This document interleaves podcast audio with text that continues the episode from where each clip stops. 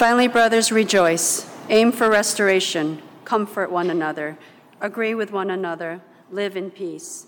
And the God of love and peace will be with you. Greet one another with a holy kiss. All the saints greet you. The grace of the Lord Jesus Christ and the love of God and the fellowship of the Holy Spirit be with you all. This is God's word.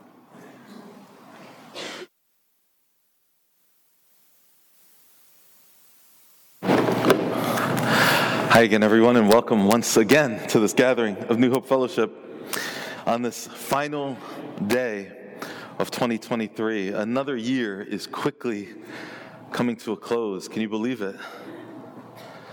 And so, as we prepare to walk into a new year, let's hear again, one more time, the final verse that Sunmi just read to us.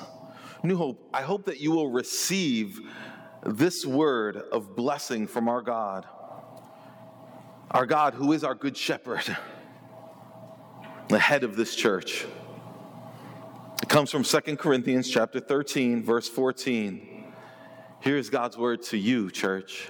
The grace of the Lord Jesus Christ and the love of God and the fellowship of the Holy Spirit be with you all. This is God's word to you.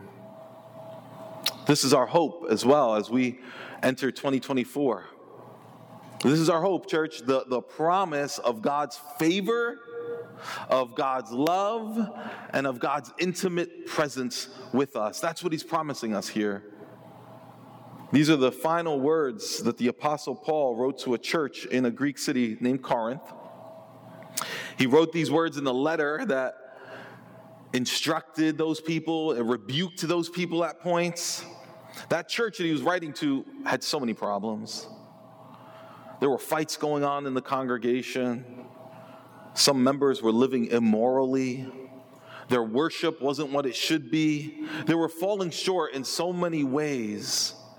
But, but get this as the Apostle Paul finishes this, this, in some way, severe letter to them, when it gets to the end, he doesn't end the letter with, do better.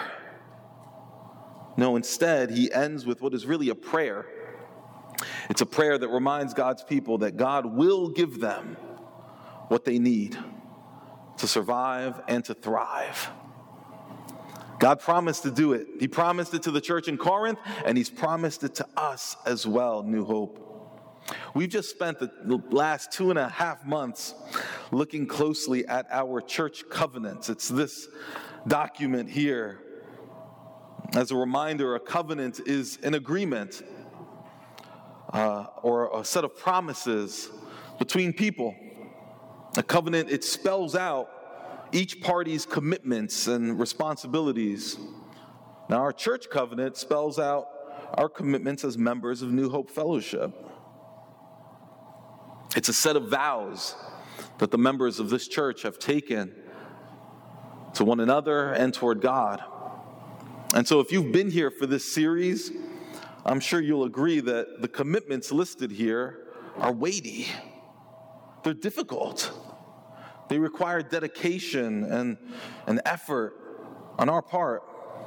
But today, as we wrap up this series in our church covenant, and that's what we're doing here, we're just wrapping up that series on the last day of the year. We're not going to be thinking about our commitments. Instead, we'll be thinking about the commitment that God has made to us. Because our church our church covenant, it actually ends with these very same words from 2 Corinthians 13 14 that Sunmi read to you and I read to you. Here's the very last line of our covenant it says, May the grace of the Lord Jesus Christ and the love of God and the fellowship of the Holy Spirit be with us all. Amen. Amen. This closing line reminds us of the covenant that God has made with his church. It reminds us of the unbreakable promises that the Lord has given to us because this is where our hope is rooted. This is where our expectations as a church need to be anchored as we enter into 2024. And it's why we can enter 2024 with courage. We can. And eagerness. Not because our commitment is so strong, not because of our diligence or our dedication, not because of our faithfulness. No, no, no. but because of His. Our hope is that this prayer, offered in faith, will always be answered by our covenant keeping God. May the grace of the Lord Jesus Christ and the love of God and the fellowship of the Holy Spirit be with us all. Amen. What a, what a, what better way is there for us to enter into a new year, but, but to take hold of this promise, to embrace it and live in the light of it. The final line in our covenant is a benediction. If you've been around church for a long time, you've heard the word benediction before. It means a word of blessing, or in some, in some cases, a, prayer of blessing. So, throughout history, God has often given his people these strong words of assurance to, to strengthen them for whatever lay ahead. And one way that he would strengthen his people for what lay ahead is by giving them benedictions. You can see them throughout the Bible. In the Old Testament, for instance, the, the high priest of Israel, he was required to pronounce this word of blessing, a, a, a very particular benediction to bless the, the, the, the Israelites at the end of the morning sacrifice. And that benediction is found in Numbers chapter 6. It says there, The Lord bless you and keep you. The Lord make his face to shine upon you and be gracious to you. The Lord lift up his face upon you and give you peace. That's called the priestly blessing. And that priestly blessing is still used in Jewish worship to this day. And it's used in many churches to this day, including this one. Jesus himself ended his own ministry on earth with a benediction. He, he gave this parting word of blessing to all his disciples. It's in Luke 24. It says there, and he led them out as far as Bethany, and lifting up his hands, he blessed them. He pronounced a good word over them. And while he blessed them, he parted from them and was carried up into heaven. So, so in keeping with all those examples, that's why the apostles, when they write these letters that make up so much of the New Testament, they would often end their letters with a benediction. And it's also why we, as a church, end our Sunday services here with a benediction. We begin our services with a call to worship, which is God's first initial word to us, calling us in to worship Him together. And then we end with a benediction, which is a, a kind of word of sending, a word that strengthens us and encourages us as we leave this place. So, what better way to leave 2023 and to enter 2024 than to be sent by God with a benediction, a good word from Him? And so today, what we're going to try to do is unpack this benediction that's in our covenant, at the ends of our covenant, and at the end of Second Corinthians, and see what it means for us as a church as we start a new year together. We want to see what does this benediction promise to us. So here's the first thing it promises to us. It promises that the grace of Jesus is with you. The grace of Jesus is with you. What is grace? What's grace? It's a word we use a lot in church. Most literally, it means it means favor, uh, kindness. It means goodness but, it, but it's favor and kindness and goodness that's not earned or bought, it's just received. You know, earlier in this very same letter, the Apostle Paul talks about grace this way. He says, For you know the grace of our Lord Jesus Christ, that though he was rich, yet for your sake he became poor, so that you, by his poverty, might become rich. In other words, Here's the grace of Jesus. Here's the grace of the Lord Jesus Christ that's being promised to us. You want to know what it looks like? Here's what it looks like Jesus emptied himself for you. He suffered loss, rejection, death for you. In, in, order, in order to give you everything, he lost everything in order to give you eternal life. The grace of the Lord Jesus Christ is seen so clearly and most clearly at the cross in his crucifixion, where, where he died in your place and mine. And, and, and that grace is experienced personally when you believe in him.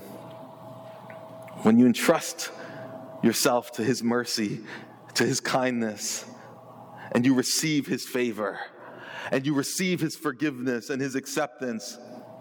And, and as Ephesians puts it, you receive every spiritual blessing, all by grace. But you know, the grace of the Lord Jesus Christ doesn't end there. It did not end at the cross. And it doesn't end when you believe in him. No, no, no. As you begin to live as, as a follower of Jesus, throughout your journey, you're going to need more and more grace, and you will receive more and more grace, more favor, more kindness, more goodness. That's why the, the, the, Bible says that His mercy is new every day. We get more grace every day, and that grace sustains us, it empowers us, it motivates and changes us.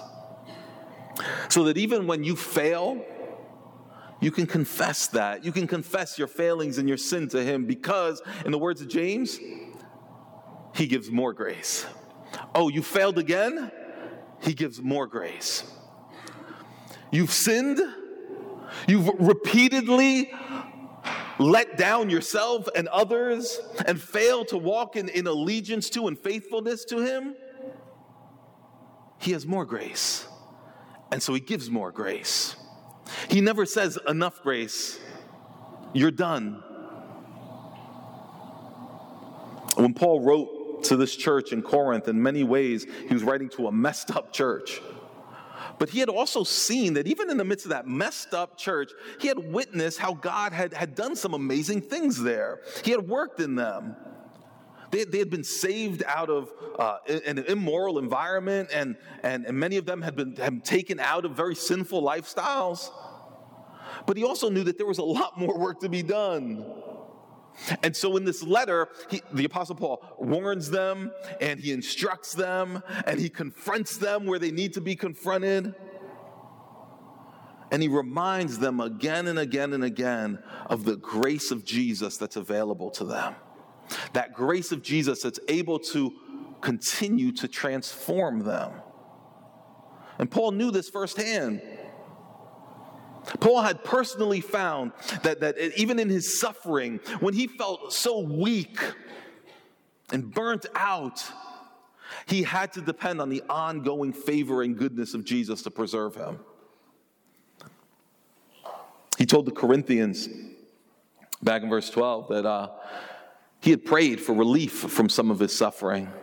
Life had gotten so hard for him that he's asking God for relief, but the Lord had said to him, quote, my grace is sufficient for you. I've got more grace for you, Paul, and it's enough, it's sufficient.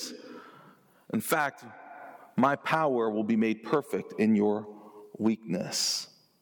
So, so even when you feel weak and you feel like you're, you've had enough, the Lord gives more grace.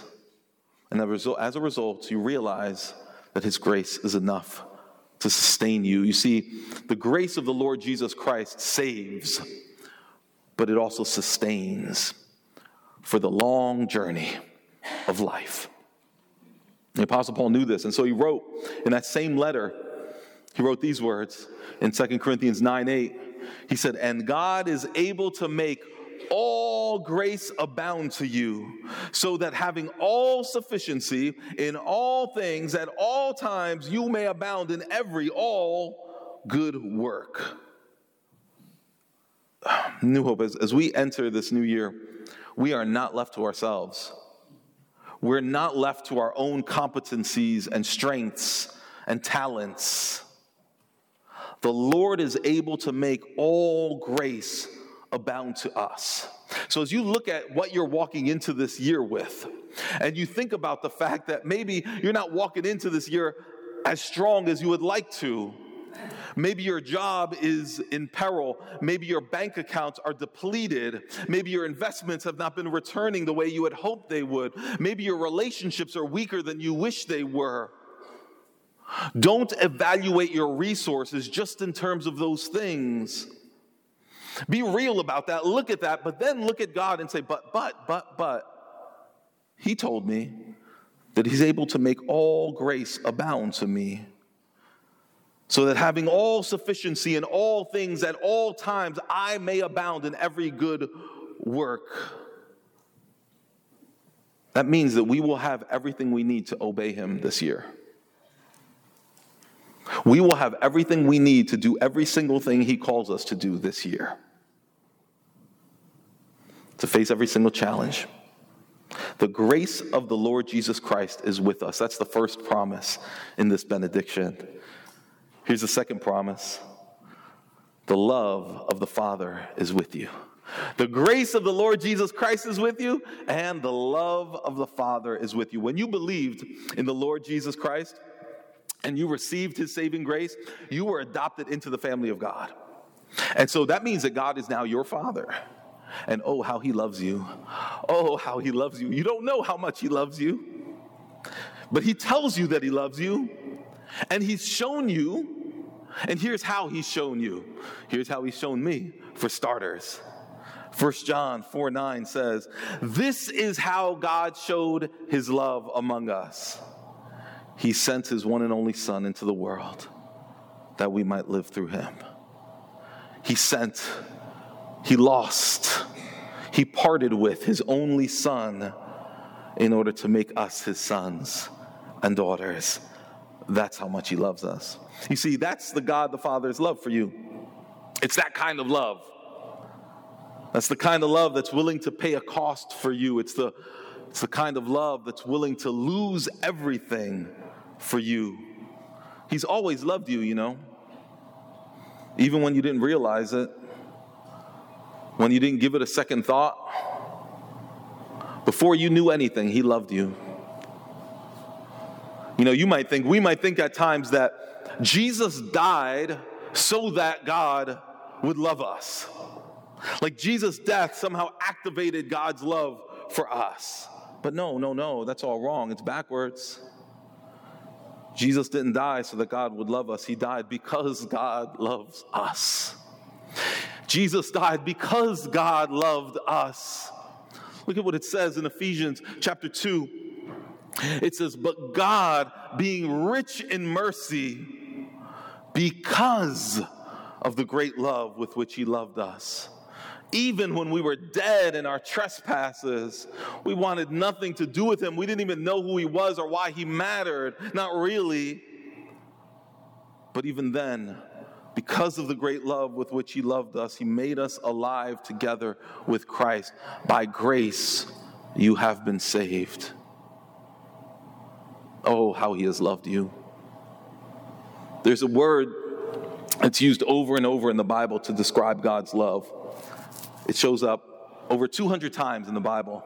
It's the word steadfast steadfast love. They go together again and again, over 200 times.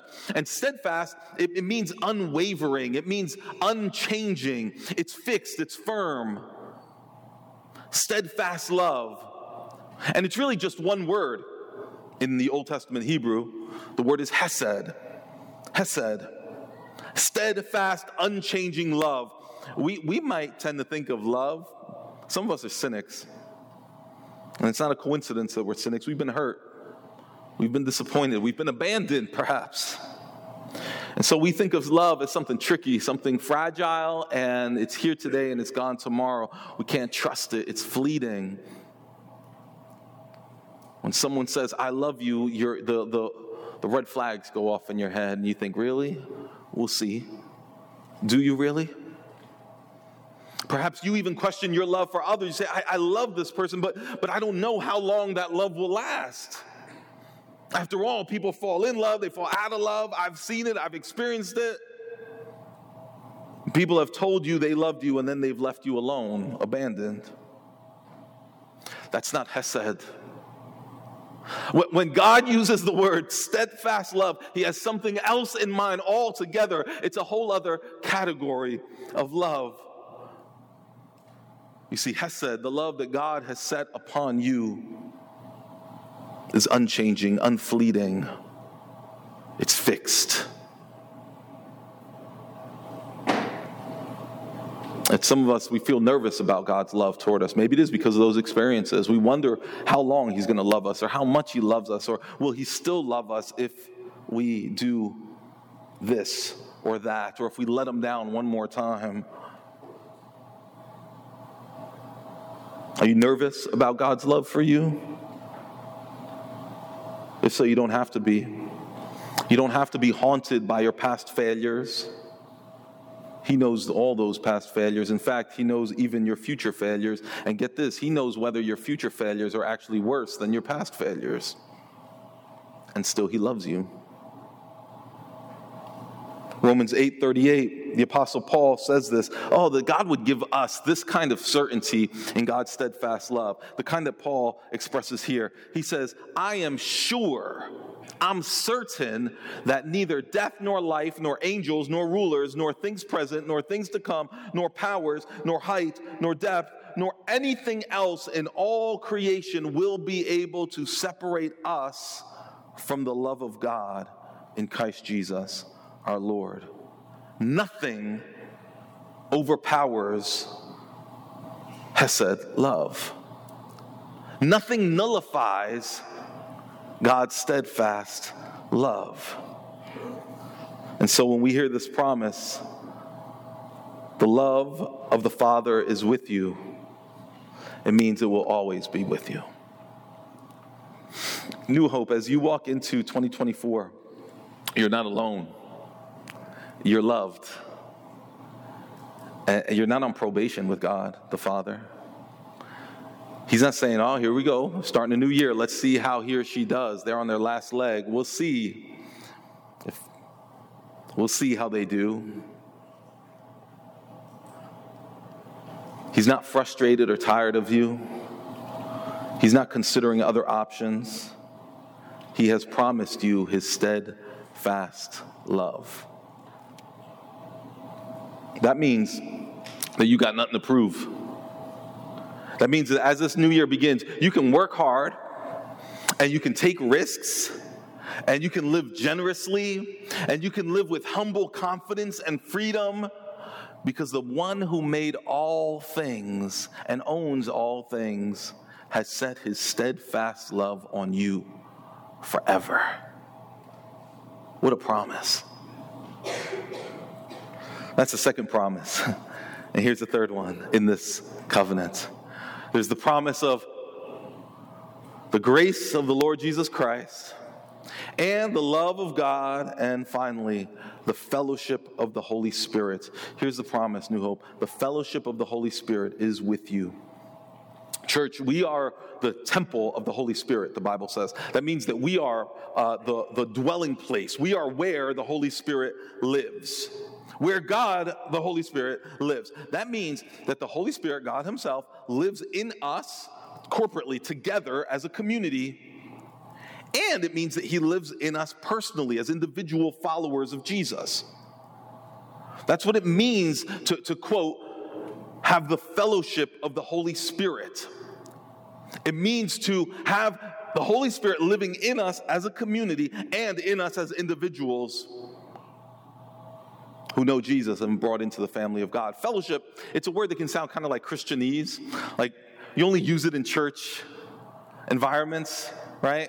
You don't usually use in the workplace. You're not necessarily talking about like, oh, uh, we're gonna have some fellowship after today's. Uh, you know, they, you don't call happy hour fellowship hour, right? There's a, there's a reason for that. It's, it's kind of like a Christianese word, but the, the, we only use about church events, but the, the word that Paul uses is actually very down to earth. It's a very practical word, and it's not just related to church events.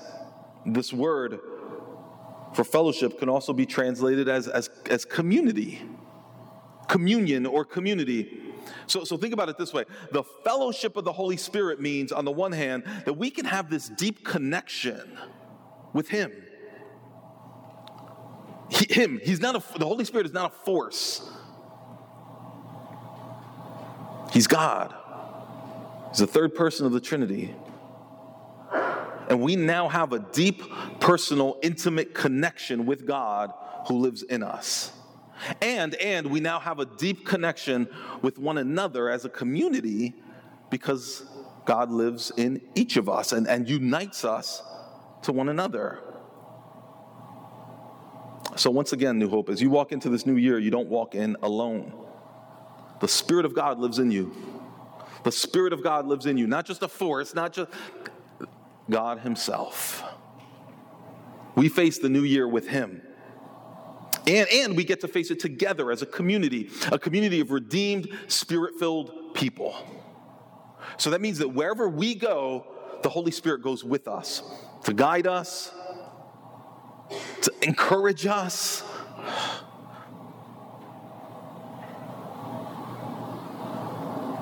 He goes with us to serve and to impact people who we touch.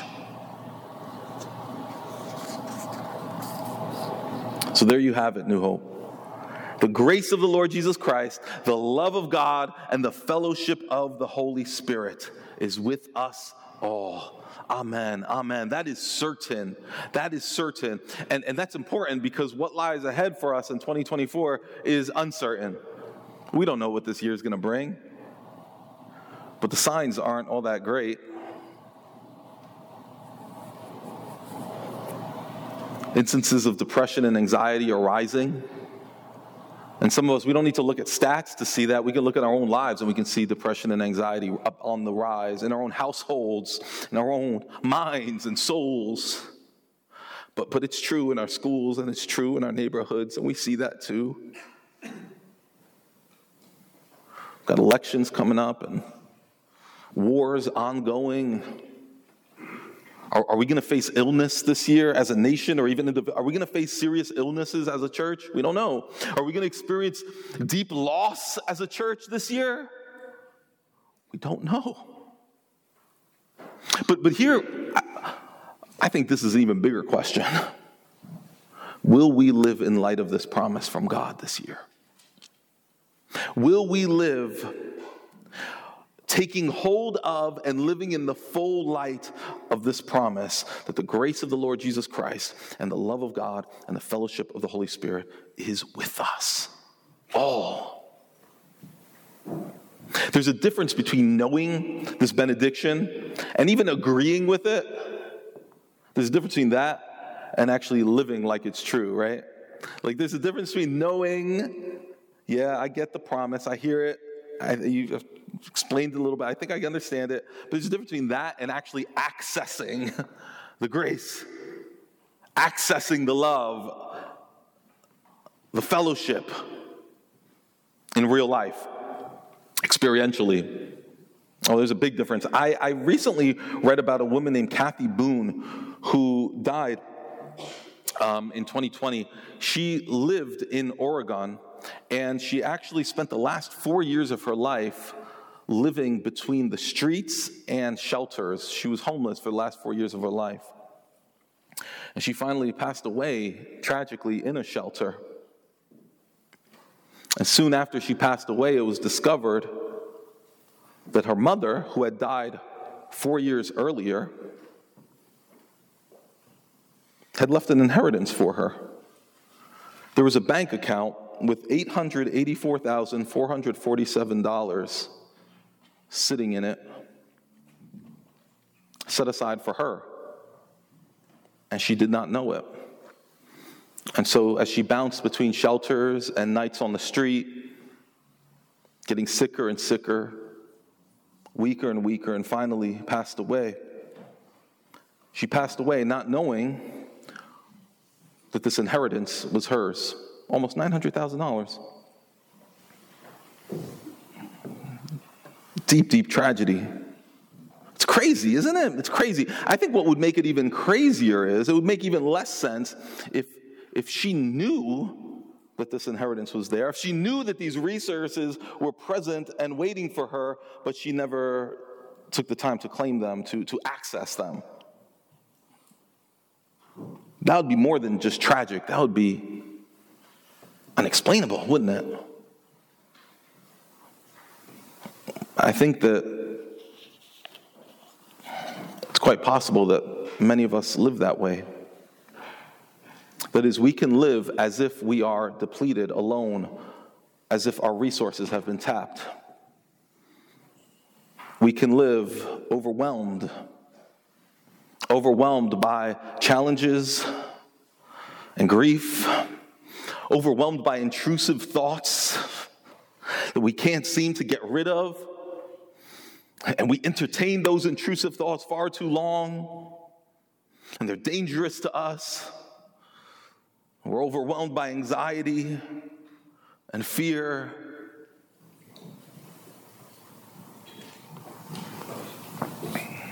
Not realizing or perhaps neglecting the reality that God has made these promises, and that these promises are money in the bank. They are as sure as money in the bank. So, what we need to do, I'm convinced, is not just know that these promises have been made to us, but we need to actually uh, apprehend them. We need to internalize them. We need to take hold of them. In the old days, these words have kind of fallen out of fashion to some degree, but in old days, pastors used to use the term means of grace. Means of grace. The means of grace. These are the things that we can do, that we can participate in, in order to receive the grace of God, to experience the love of God, to experience the fellowship of the Holy Spirit. There are things like taking in God's word and meditating on it, things like gathering as a church, taking the Lord's Supper together, things like prayer. These things were called means of grace. They are not automatic. That doesn't mean that anytime you open a Bible or you show up on Sunday, God is thereby required to automatically dispense grace at you. The means of grace are not like a, a, a, candy machine in that regard. You do it and the grace automatically comes out. It's not that. But what the means of grace, like reading our, the scriptures and gathering and praying and worshiping together, they're means, they're, they're like tools that God uses to give us grace and that we use to receive God's grace. It's where God meets us, in a sense. He uses these, these means to give and give and give, and we use these means to receive and experience. Like gathering as a church. How does that happen? We, we get together as a church and we're, we're saying, Lord, Lord, you've promised that the grace of the Lord Jesus Christ and the love of the Father and the, the, the, the fellowship of the Holy Spirit are, are with me. But when I show up here, I want to experience that. I want to experience that, and I want to be part of that for other brothers and sisters. And so, as we gather and we hear the promises, for instance, we're reminded of them, we sing them together.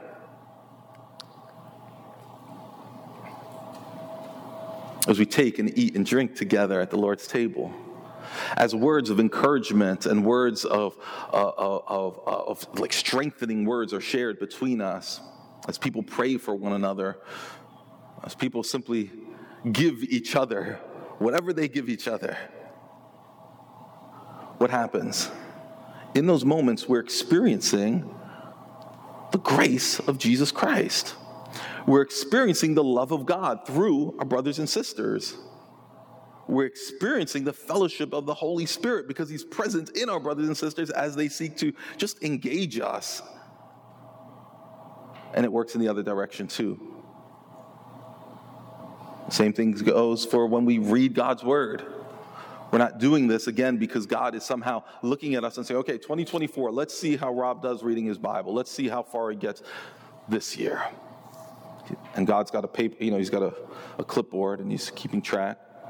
Let's see how we do. No, no, no. We engage in reading God's word because we believe that in the engaging of his word, as we take in his word, we are actually experiencing firsthand the grace of the Lord Jesus Christ the love of God the Father here, coming through his communication to us in his word, and the fellowship of the Holy Spirit.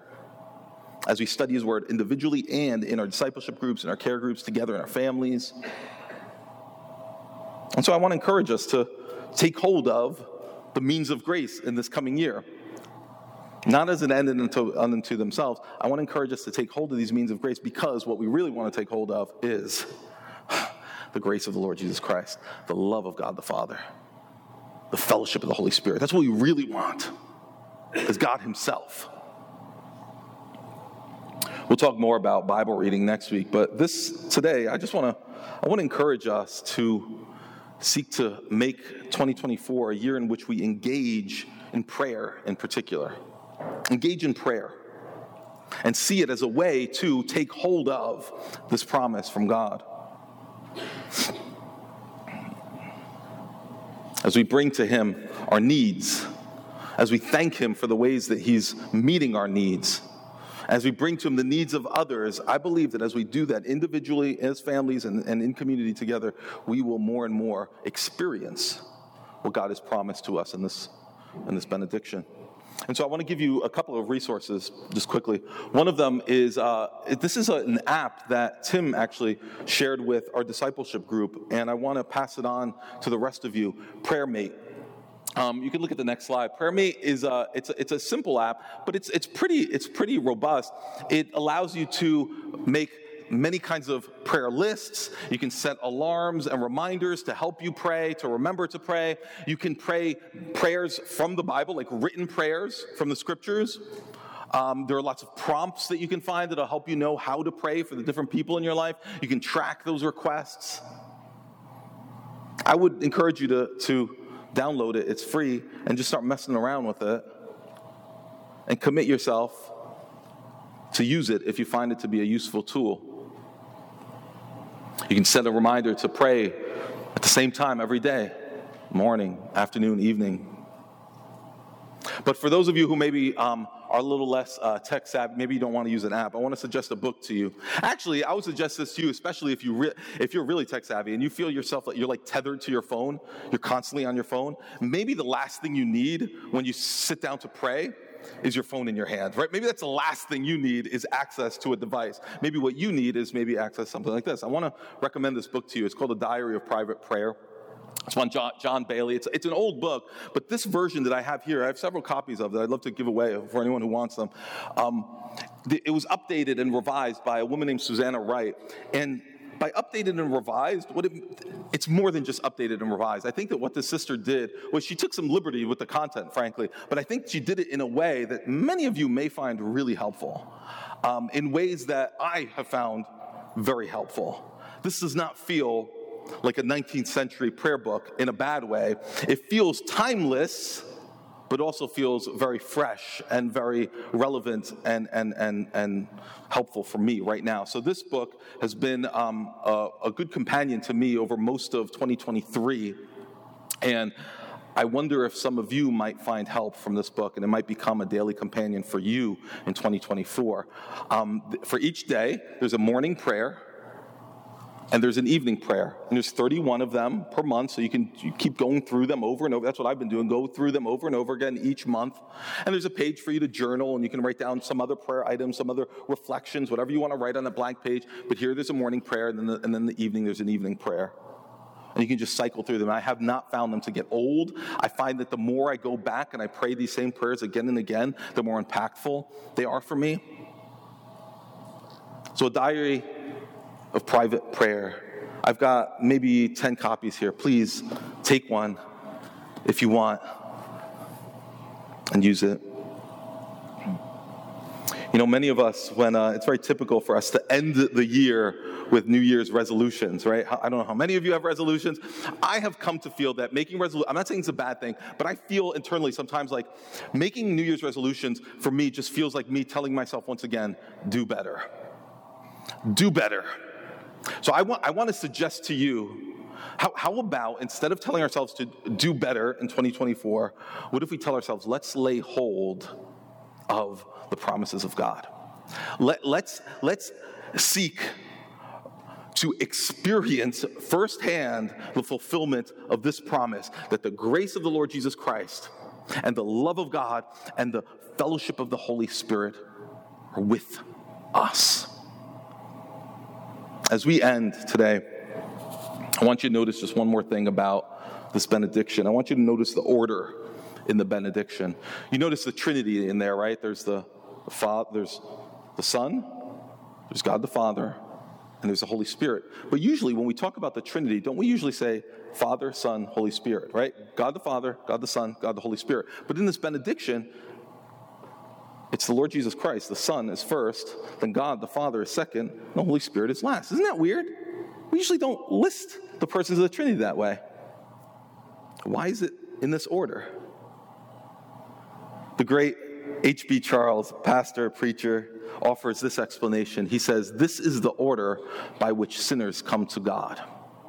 This is the order by which sinners come to God, end quote. You see, what he's saying is when you come to know God first, you experience the grace of Jesus. You realize that he died in your place for you, to have you. And by grace, you believe the gospel. And that's how you come to then experience the love of God the Father. As you're adopted into his family and you become his child. And then, and then now, as a member of his family, you experience the fellowship, the, the abiding presence of the Spirit who now lives in you and unites you to every other believer. Paul could have listed them differently for other reasons. I just think that may be the reason he listed them in this order here. And but I want to ask you, have you experienced this? Have you experienced this? Have you experienced the grace of the Lord Jesus Christ? Have you realized that he died in your place to have you? And, and, have you been brought into God's family through faith adopted as his child. And now, and now, are you experiencing the presence of the Holy Spirit intimately abiding in you? If you have not experienced this yet, now would be a great time to experience it. It's, it's available, it's open, it's, it's, it's there, it's present for all who will have it. If you will simply believe. This year is not over yet. And so, what we have read here is a benediction. It's kind of a ascending word, right? A, a parting good word. I, I, I, would, I would encourage you to read it as a kind of invitation, an invitation in. As you walk into 2024, you are being invited to walk into 2024 as his child, kept by his grace, protected by his love, and known, guided by his spirit. Last week, I said that trusting obedience to God will always cost you, but it will never cost you anything you really need. I believe it, it's true. But I would simply add this God promises you everything you will need to follow Him faithfully His grace, His love, His presence. Let's take hold of this promise as we walk into the new year, church. Let's pray. Father, we thank you for your promises. We ask that you would not allow us to neglect them or forget them or live as if they are not true. We ask instead that you would move in us powerfully to take hold of these words that strengthen these promises that are yes and amen in Jesus. And we ask that you would help us to live in the light of your abiding, abundant grace and love and fellowship. In Jesus' name, amen.